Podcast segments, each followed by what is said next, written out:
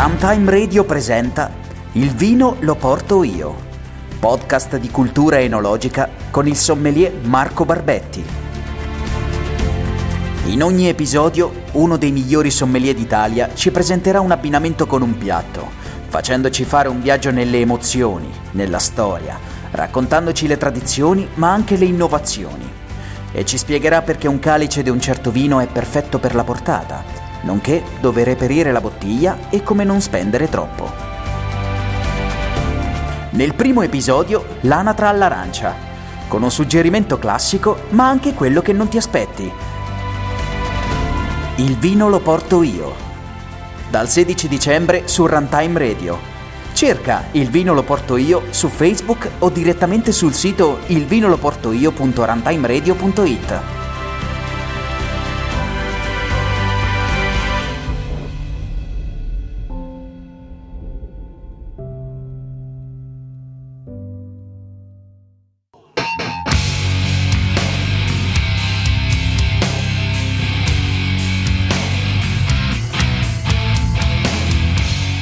Ciao cari amici di questo podcast, interessante perché credo che in duecentocinquanta rotte puntate non abbia mai iniziato così. Benvenuti a TechnoPillz, io sono Alex Raccuglia e questo è... e questo è... credo che sia il primo episodio del nuovo anno, per cui tanti auguri! Allora, oggi mi aspettano diverse ore di viaggio, piacevoli ovviamente, ma diverse ore di viaggio, e allora mi sono detto devo registrare qualcosa. Credo che passerò tutto il tempo ad ascoltare, ma mi sono detto devo dire qualcosa e mi sono detto ma cosa dico, cosa dico, cosa non dico. Ho chiesto in giro ad alcuni amici ma di cosa posso parlare, è interessante sta cosa, prima, prima puntata dell'anno e non so bene cosa dire, e tutti mi hanno detto racconta di qui, racconta di là, e poi invece un mio caro amico Roberto mi dice perché non dici cosa ti aspetti dal tuo duemilaventi? Ah! Bellissimo. Allora mi sono seduto un attimino e mi sono detto non mi aspetto da, dal mio duemilaventi, ma cosa vorrei che nel duemilaventi TechnoPillz diventasse. Per cui sediamoci due minuti e, e chiacchieriamo un po'. Il duemiladiciannove per TechnoPillz è stato un anno non positivo secondo me, perché ho perso un sacco di ascoltatori. Beh, un sacco sono, sono andati perduti nel grande rastrellamento di Spreaker, che ha deciso di fare piazza pulita di I P ridondanti e di bot, va bene. Però credo di aver perso anche alcuni ascoltatori che invece ascoltavano veramente questa trasmissione, perché questa trasmissione è diventata sempre più una, un mio lettino dello psicanalista privato, eh, piuttosto che un flusso di coscienza. Le due cose potrebbero anche essere andare, andare di pari passo, essere parallele. È che effettivamente in TechnoPillz ho iniziato veramente a raccontare o troppo tecniche, o troppo personali, o troppo tecnopersonali, che alla fine un sacco di gente ha detto sì, sta roba qui, lui parla ma non parla a me, e la maggior parte di voi fondamentalmente si sta dicendo questo qua non sta parlando e basta. E in effetti sì, il fatto di aver iniziato un nuovo podcast con, con l'ausilio di mia moglie che si occupa di strutturare i contenuti, e Marco Barbetti, sapete di, co, di cosa parlo, Il vino lo porto io, podcast di cultura eno, enologica, vabbè insomma lo sapete, non ho voglia di andare avanti a raccontarvelo. Vabbè insomma, Miki, mia moglie, mi ha, insomma, ha puntato molto sulla strutturazione dei contenuti, sul creare un fil rouge, sul dare un'impronta forte al podcast, a volte in maniera sin troppo esagerata secondo me. Io dico sempre che fino alla terza puntata quello che stai facendo sono solo esperimenti, stai cercando di capire cosa ti piace e come ti piace, e dopo un po', dopo il terzo appuntamento pu- pu- puoi, puoi iniziare a pensare vabbè vediamo di, di, di incanalarlo da qualche parte, anche perché poi le cose secondo me, soprattutto nelle, in queste trasmissioni che nascono dal basso, si incanalano da sole si incanalano da sole sì. Eh, a un certo punto trovano la loro strada. Però vabbè, l'idea di che ci sia una strada comunque da percorrere eh, è molto importante e va bene. E invece dal mio punto di vista eh, eh, bella domanda, TechnoPillz ha un po' perso la sua strada e non è bello che lo stia raccontando. Di solito la gente nei propositi di buon, del, di, del nuovo anno oppure nei bilanci dell'anno passato dice siamo stati bravi, siamo stati bellissimi, abbiamo conquistato di qui, abbiamo conquistato di là, abbiamo fatto di qui, abbiamo fatto di là. Allora, se volete sentirvi dire queste cose qui, andate a cercarvi uno dei tantissimi altri podcast di gente che si vende bene e eh, si vende siccome me. Il mio duemiladiciannove professionale è stato un duemiladiciannove bellissimo. Devo dire che sono molto molto contento di me stesso e di come sono andate le cose. Eh, sia dal punto di vista della mia vera professione, il, il regista, la persona che si occupa di post-produzione video, sia dal punto di vista della mia seconda prof- professione ehm, come sviluppatore di software, e anche come sviluppatore di software all'interno dell'azienda per cui, per cui lavoro, per cui va bene così, no? Sono molto contento. Dal punto di vista di TechnoPillz credo di aver messo in, in luce molto del mio disordine interno, eh, nel bene e nel male, più nel male che nel bene probabilmente, perché... perché mi sono reso conto che quello che raccontavo qui, quello che io racconto qui, serve veramente a me stesso per fare in, nelle cose. Però dal punto di vista della comunicazione empatica, magari ancora ancora, però dalla comunicazione didattica invece è stato, è stato un brutto degrado. Mi piacerebbe chiedervi scusa, però la realtà è che è che boh, la realtà è che è difficile chiedere scusa per qualcosa che, che uno è, nel senso, in questo podcast io non faccio il podcaster, io, io sono Alex Raccuglia e mi, mi duole chiedervi scusa se, se sono fatto così, ma questo è il mio stato d'animo in questo, in questo momento, in questo periodo storico. Non è, non è particolare, cioè, non è che ne vada fiero, è che sono, in questo momento sto così e so di avere un sacco di disordine, sto cercando di mettere ordine nelle varie cose, e però spesso e volentieri, ed è forse questa è la grande colpa, è che cerco di um, mettere ordine senza mettervi al corrente di certe cose, dando, dando per assodate alcuni punti. Io vedo che gli ascoltatori, vabbè, un pochettino calano, però sono sempre gli, gli stessi secondo me. I feedback che ricevo da... nelle vari canali, soprattutto sul nostro gruppo Telegram, e non ve lo dico neanche dove sta, lo cercate nelle note dell'episodio, sono sempre fatti nello stesso modo, per cui per cui mi sembra di parlare di persone che mi conoscono da un sacco di tempo, per cui non mi viene non mi viene naturale di, di, di rifarvi eh, la, di, di raccontarvi la rava alla fava, di ricominciare da Adamo ed Eva ogni volta che devo eh, che devo affrontare un nuovo argomento. In realtà forse probabilmente un minimo di spiegazione, un minimo di ehm, di chiarificazione ci dovrebbe essere, e, e in questo chiedo scusa ai nuovi ascoltatori oppure i vecchi che ogni tanto si rompono le palle e non capiscono quello che dico. Mi piacerebbe dirvi l'anno prossimo sarà differente, la realtà è che non lo so. Io ogni volta che registro una puntata è, è come sparare uh, al buio. So dove inizio, so qual è il titolo probabilmente, ma non so dove finisco. La, st- la stessa puntata di oggi, cioè nel senso, ho pensato che sarebbe carino raccontarvi questa cosa qui, ma come raccontarvela e cosa, cosa raccontarvi? Ma dipende da talmente tante eh, da tanti piccoli effetti farfalla che boh, sa Dio dove vado a parare. Per dirvi, dato che io registro questo podcast in auto, se qualcuno mi fa un sorpasso azzardato e mi fa rischiare la vita, probabilmente condiziona il resto della puntata. Oppure se io stesso faccio una, una piccola leggerezza, cerco di essere un bravo automobilista, ma non sono perfetto. Nessuno lo è, inutile che facciamo tutti i fighi, nessuno lo è. Ecco, eh, già, già solo questo cambia. E tanti, tanti miliardi di effetti farfalla messi insieme fanno sì che una farfalla sbatte le ali a New York e a Tokyo la gente alla scoreggia. Così.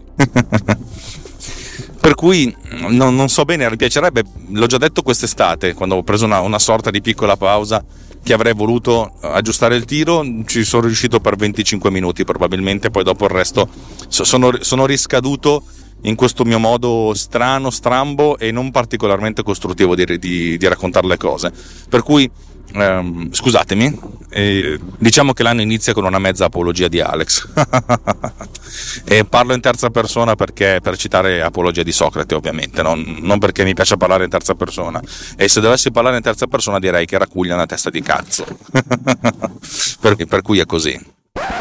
Se invece devo darvi alcune anticipazioni di quello che succederà perlomeno nei primi mesi del duemilaventi, beh, in primo luogo direi che la prima grande novità sarà che faccio uscire Bitmark due.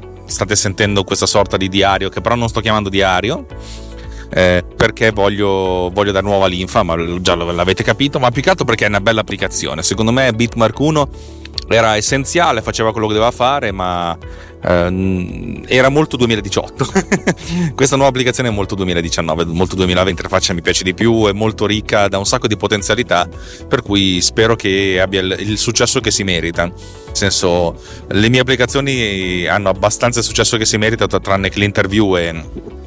e Poducer, che sono, sono poverelle in un mondo in un mondo bruttissimo, ma va bene così. Scusate, tanto per parlare degli effetti farfalla, c'è un camion dietro di me che mi sta inseguendo, mi sta attaccata al culissimo e dico, cioè, vuoi superarmi? Superami, ma se mi sta attaccato così, se io inchiodo tu mi vieni dentro e, e mi faccio malissimo alla schiena. Ah, che fatica, è veramente faticosa sta cosa qua. Poi sotto Natale veramente ancora più faticoso.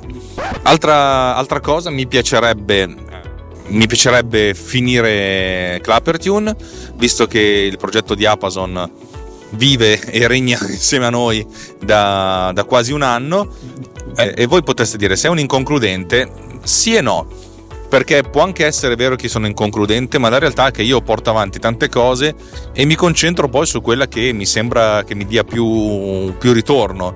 ClapperTune è stata difficile perché l'idea alla base era secondo me molto geniale e mi faccio i complimenti da solo, eh, però le idee non, non servono a niente, è solo l'execution la cosa importante, cioè come le porti, le porti avanti. Per cui la mia idea è quella di dargli un minimo di giro di vite man mano che faccio delle riprese, in modo tale da arrivare a un prodotto che possa essere più o meno commercializzato e poi commercializzarlo, e cercando di far tesoro di tutto quello che ho imparato nel frattempo e di produrre eh, un video di promozione che sia, che sia sensato. Mi capita spesso di realizzare proprio per lavoro video promozionali anche di app, ne ho fatti ne ho fatti diversi quest'anno e devo dire che li ho fatti anche con tantissimo amore, con tanta cura. Quando devo farli per me stesso mi rompo il cazzo subito, ed è terribile questa cosa qui, perché so dove voglio arrivare ma non c'ho sbatti, e in realtà dovrei autoimpormi lo sbatti, dovrei eh, tirar fuori dei soldi, metterli in un conto e dice adesso li prendi soltanto quando finisci sto lavoro, un po' come se li facessi facessi tutto per, per me stesso e a me stesso. Eh, lo so, non è molto sensata questa cosa qui, però la mia, la mia psiche lavora, funziona così, non funziona bene, lo so, ma funziona così. Eh, come dico sempre, abbiate qualche minimo di pietà nei miei confronti. Eh, io cerco di averne abbastanza perché ho passato tantissimo tempo nella mia vita a autoimpormi asticelle troppo in alto, poi la vita ultimamente me ne sta imponendo la sua volta, allora diciamo che ora che la vita setta degli standard talmente alti cui non so arrivare, tendenzialmente mi sto abbassando i miei, ed è terribile questo. Eh, o forse anche il fatto che, dato che lo faccio per me stesso, devo fare un capolavoro e non ho le energie per fare un capolavoro, e per cui, dato che l'ottimo è nemico del buono e il buono è nemico del sufficiente, eh, va a finire che non, non concludo niente. Voglio imparare a mia, a, a mia volta a, ad accontentarmi del sufficiente e poi di migliorarlo man mano, perché, perché è una cosa che assolutamente funziona e produce cose, produce risultati. Non sono un grande fan del produrre, produrre, produrre, sono un fan del è meglio fare poco ma bene eh, che fare tanto, che non farlo tanto, che non fare tanto benissimo. Poi sono un sacco di cose che io racconto, ma le racconto più a me stesso che a voi, e voi lo sapete. Altra cosa che arriverà, eh, mi piacerebbe potervelo annunciare, ma sono scaramantico, lo tengo per me. Chi, chi mi conosce bene lo sa ed è molto contento, io sono contento a mia volta, ma non posso raccontarvelo perché voglio... Perché quando, quando, quando fai questo mestiere, quando lavori nel, nella produzione, finisci per diventare scaramantico, finisci per non voler nessuno con nessun abbigliamento viola eh, sul set, finisci per avere le tue idiosincrasie. Io ho un paio di mutande che indosso soltanto quando devo fare delle riprese, perché sono mutande portafortuna, e, e il problema è quando devo fare due giorni di riprese di seguito che devo usare due volte le stesse mutande, ed è capitato, signori, ed è capitato. I gesti scaramantici, eh, certe cose a volte sono anche supportati da, dagli psicologi che dicono se questa cosa, se, fa, se compiere un gesto o fare una cosa ti aiuta a concentrarti meglio E ti, e ti aiuta a concentrarti meglio, allora ben venga, cioè il gesto scaramantico è un buon modo per focalizzarti. La scaramanzia è scaramanzia, cioè non, non vale niente, ma il, il gesto scaramantico significa che hai, sei concentrato su quella cosa lì, per cui è una cosa buona. Ve la racconto, però in realtà è così. Ho parlato con diversi psicologi, psicologi dello sport, che dicono oh così, eh, va, fa, fatelo e godetevelo. E poi infine io continuo a dire che sì, questa è una trasmissione mia ed è il mio flusso di coscienza. Ogni tanto qualcosina, non dico che la so, ma posso dare qualche suggerimento, per cui scegliete, se avete delle domande a cui pensate che io possa dare una risposta, se non sensata, perlomeno che, che diminuisca il due tre per cento il caos precedente, fatemela. Chi fa podcast, credetemi, è, è ben contento di ricevere feedback, anche negativi. Eh, Il podcast che ho fatto, che sto facendo con, uh, con Marco Barbetti, Il vino lo porto io, ha ricevuto diversi commenti positivi, qualche, non critica, qualche suggerimento, eh, che qualcuno in un momento di, tri- di tristezza potrebbe pensare che, se- che sono delle stilettate, e in un momento di non tristezza dicono questi sono dei suggerimenti interessanti, dovuti al fatto che un sacco di gente, cioè un podcast che ha un, un range di persone che, eh, a, cui, a cui indirizzato, che è molto ampio, e se io sono una, una persona che sono non proprio in target ma vicina al target, oppure il target è allargato per cui ho delle esigenze, finisce che io voglio delle cose in più, delle cose in meno, e un'altra persona che sta all'estremo opposto del target ma comunque sempre in target vuole l'esatto contrario.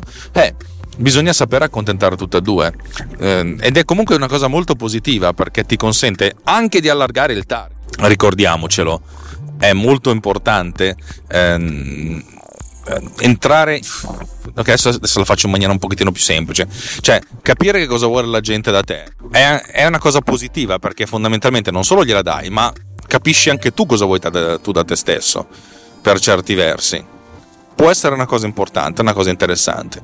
Ecco, una, una cosa che mi ricordo, questo vi, vi racconto questo aneddoto. Io lavoravo per una, cioè l'azienda per cui lavoravo stava lavorando per una, uno dei grandi colossi eh, editoriali italiani, un colosso che non esiste più, nell'arco di due o tre mesi è scomparso, era il nostro cliente più importante.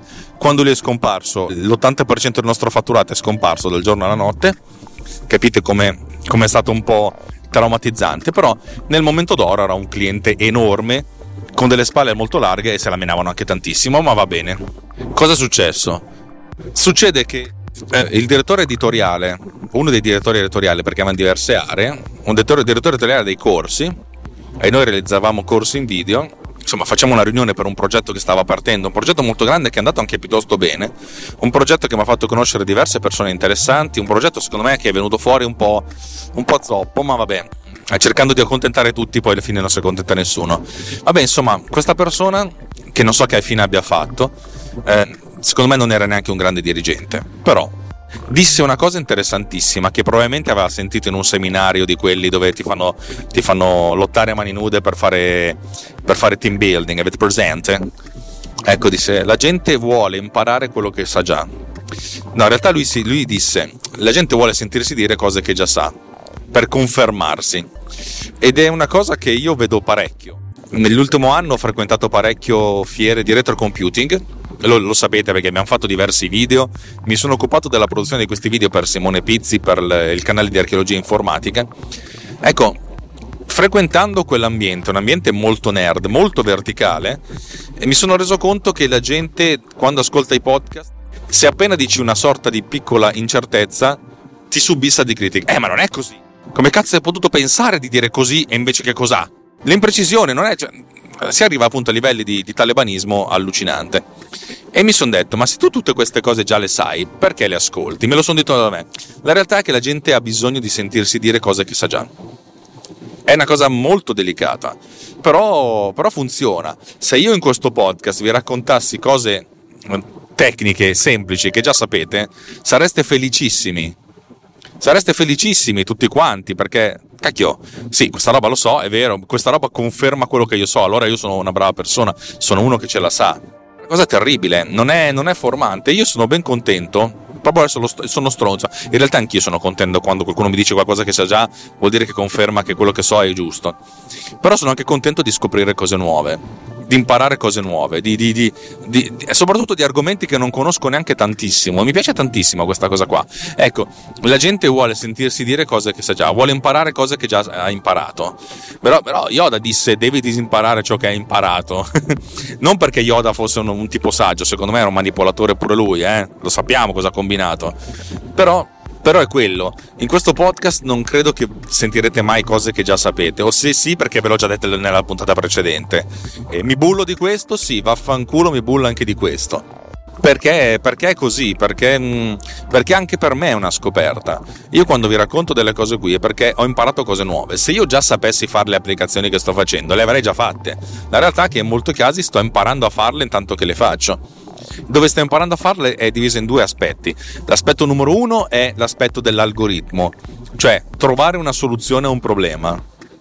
Sembra una stronzata, però nel senso è, è importante capire. Se io, se io devo trovare un algoritmo di pulizia dell'audio, devo capire come si pulisce l'audio, e, e posso anche farlo sperimentando cinquantamila volte eh, diverse soluzioni, alla ricerca della soluzione, se non ottimale, quella meno peggio. Quella è la, la definizione dell'algoritmo: imparare a capire come risolvere un problema. E secondo luogo invece la, la gestione dell'applicazione vera e propria, cioè noi siamo abituati a lavorare con delle applicazioni anche molto complesse. Per farvi un esempio, le applicazioni che uso di più sul mio computer sono essenzialmente due: sono Final Cut Pro X, Final Cut Pro dieci, Final Cut Pro dieci, Final Cut Pro o Final Cut come dicono tutti, e After Effects. Final e After sono le due. È interessante perché uno parla della fine, uno parla del dopo della ricerca dell'immortalità e della, del significato della vita oltre la morte. Cioè sono, le applica- e sono applicazioni complesse. eh, Final Cut nella, nella, nella sua incarnazione attuale esiste da una decina d'anni, After Effects da venticinque. Capite che sono applicazioni che sono state scritte da talmente tanto tempo, che sono talmente ricche, su cui ci hanno lavorato talmente tante persone e l'hanno ottimizzata in, tal- in talmente tanti modi, che hanno un'interfaccia che vi consente di fare veramente tantissime cose e di farlo magari la stessa cosa in tanti modi diversi. Quello che vi sembra meglio per voi, quello che vi viene più naturale nel vostro workflow. Ecco, capite che quando io mi confronto con queste applicazioni, ma con tantissime altre applicazioni anche su mobile, Eh, devo anche imparare come si fanno le cose, come si gestisce un'interfaccia. E non è che guardando il video, di, il video tutorial impari, non è che guardando il video dimostrazione della Apple che dura in, quaranta, che in quarantacinque minuti vi spiego una cosa, capite come imparate, perché dove, non solo dovete entrare nella testa di Apple o del, di chi ha fatto il tutorial per capire che cosa vi ha spiegato, ma anche convertire le, il vostro workflow, il vostro modo di organizzare l'applicazione, i dati, il, la struttura delle, delle cose che fate, in modo tale da da fare una sorta di traduzione, la traduzione da Alex, da Alex Raccuglia a Apple o Alex Raccuglia tutorial, e di conseguenza ci vuole un po' di tempo. Ogni tanto dico sì, ci starebbe bene questo tipo di menu, questo tipo di interfaccia. Come si fa questo tipo di interfaccia? E poi dopo un po' che l'hai fatta, come si fa questo tipo di interfaccia in maniera che sia ottima, ottimizzata? Perché ricordiamocelo, su Um, soprattutto su Mac, eh, su, Google, su Stack Overflow si trovano un sacco di soluzioni, però un sacco di soluzioni che sono ognuno con la sua interpretazione del workflow, eccetera eccetera eccetera. E ricordatevi che in un mondo che si muove tanto velocemente come questo, la cosa, pu- la cosa meno, meno ottimizzata che c'è è proprio la documentazione. La documentazione, gli esempi, scop- cioè spesso e volentieri si cerca di capire, di scoprire come funzionano le cose facendo reverse engineering di un'A P I che è stata sviluppata da chi ha prodotto il sistema operativo. C'è un sito molto interessante che mostra le lacune delle A P I di Apple e praticamente evidenzia che il cinquanta per cento delle, delle A P I di Apple, non dico il cinque, il cinquanta per cento delle A P I di Apple o non è documentata o è scarsamente documentata, cioè bollino rosso. Vuol dire che c'è una cosa che per scoprire come fa devi, devi, scoprire, devi, devi capire come l'ha fatta qualcun altro. È, è, è terribile questa cosa qui. Per cui c'è, quando si sviluppa un'applicazione ci sono, ci sono questi due modi, due, due, due grandi sfide. Uno, capire la, qual è la soluzione da, da adottare. Due, capire come implementarla a livello, a livello di interfaccia, a livello di interazione e di esperienza dell'utente. E poi a valle anche scoprire come ottimizzare.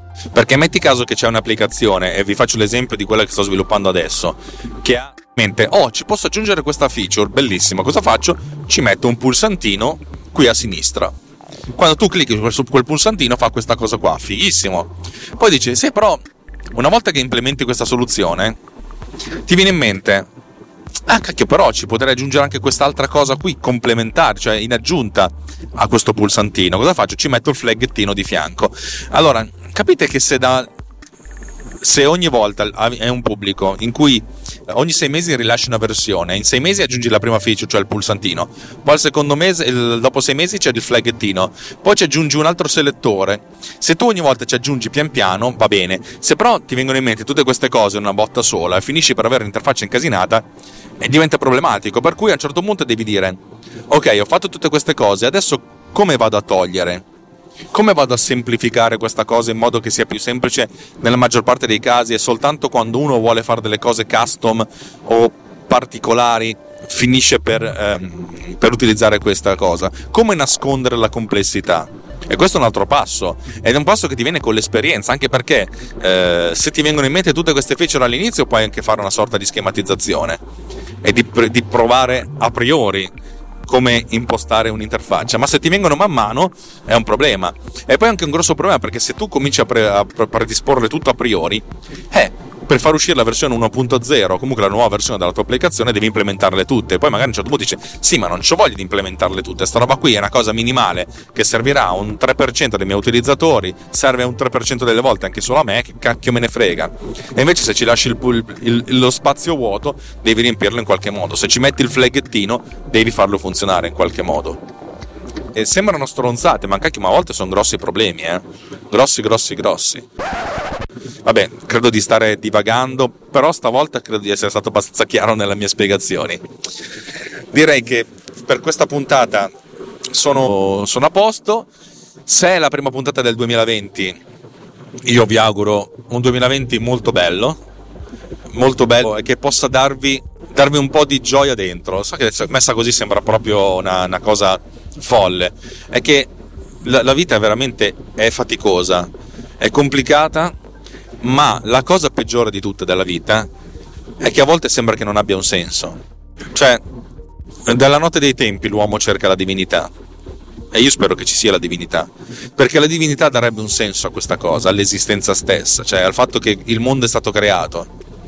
Perché se ci pensate razionalmente è impossibile che l'universo esista, invece esiste lo stesso. Cioè, io quando penso a questa cosa qua mi, ho un tonfo al cuore. Cioè, com'è possibile che, che ci sia tutto? Che com'è possibile? Anche se siamo creati, stati creati da, in una universale simulazione eh, digitale, eh, e chi ha creato i simulatori? E potremmo andare avanti così all'infinito. Noi forse siamo solo il sogno dei giganti, ma non è questo importante. L'importante è, è capire che la, la, la vita è difficile, a volte sembra inutilmente difficile, e, e vorrei che ognuno di noi, io in primis, ma anche voi ascoltatori, voi amici, trovaste ogni tanto dei, dei momenti di senso, ecco, degli istanti in cui non sembra tutto perduto, non sembra tutto inutile, non sembra tutto, uh, non, non sembriamo soltanto gocce di, di pioggia nel mare. E questo mi, vi auguro, e mi auguro dal duemilaventi, qualche piccolo barlume di istante di senso. Se poi lo facciamo insieme con TechnoPillz, tanto bene, altrimenti va bene lo stesso. Io credo che andrò avanti ancora per un po' a raccontarvi i, i cazzi miei sotto forma di flusso di coscienza più o meno digitale.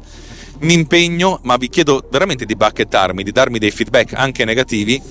Eh, vi chiedo di, di, di aiutarmi a correggere la rotta, perché se non mi date feedback a me sembra di parlare da solo. A questo punto parlo un po' come cazzo mi pare. Se invece mi date delle, delle degli aggiustamenti, so che sto parlando a qualcuno, e allora non parlo più da solo, ma parliamo in due. Ok? Buon duemilaventi e buon tutto. Ciao.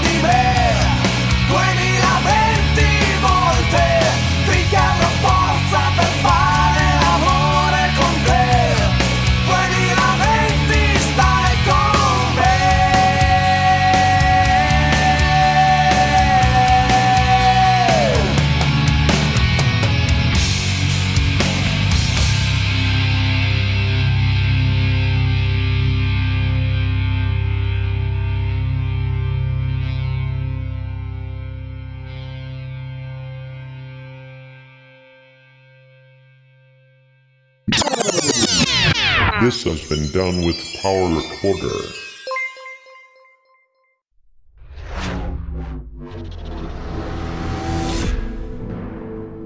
This podcast is edited with Poducer. Discover more at ultimedia slash Poducer. ulti.media slash Poducer. P-O-D-U-S-C-E-R.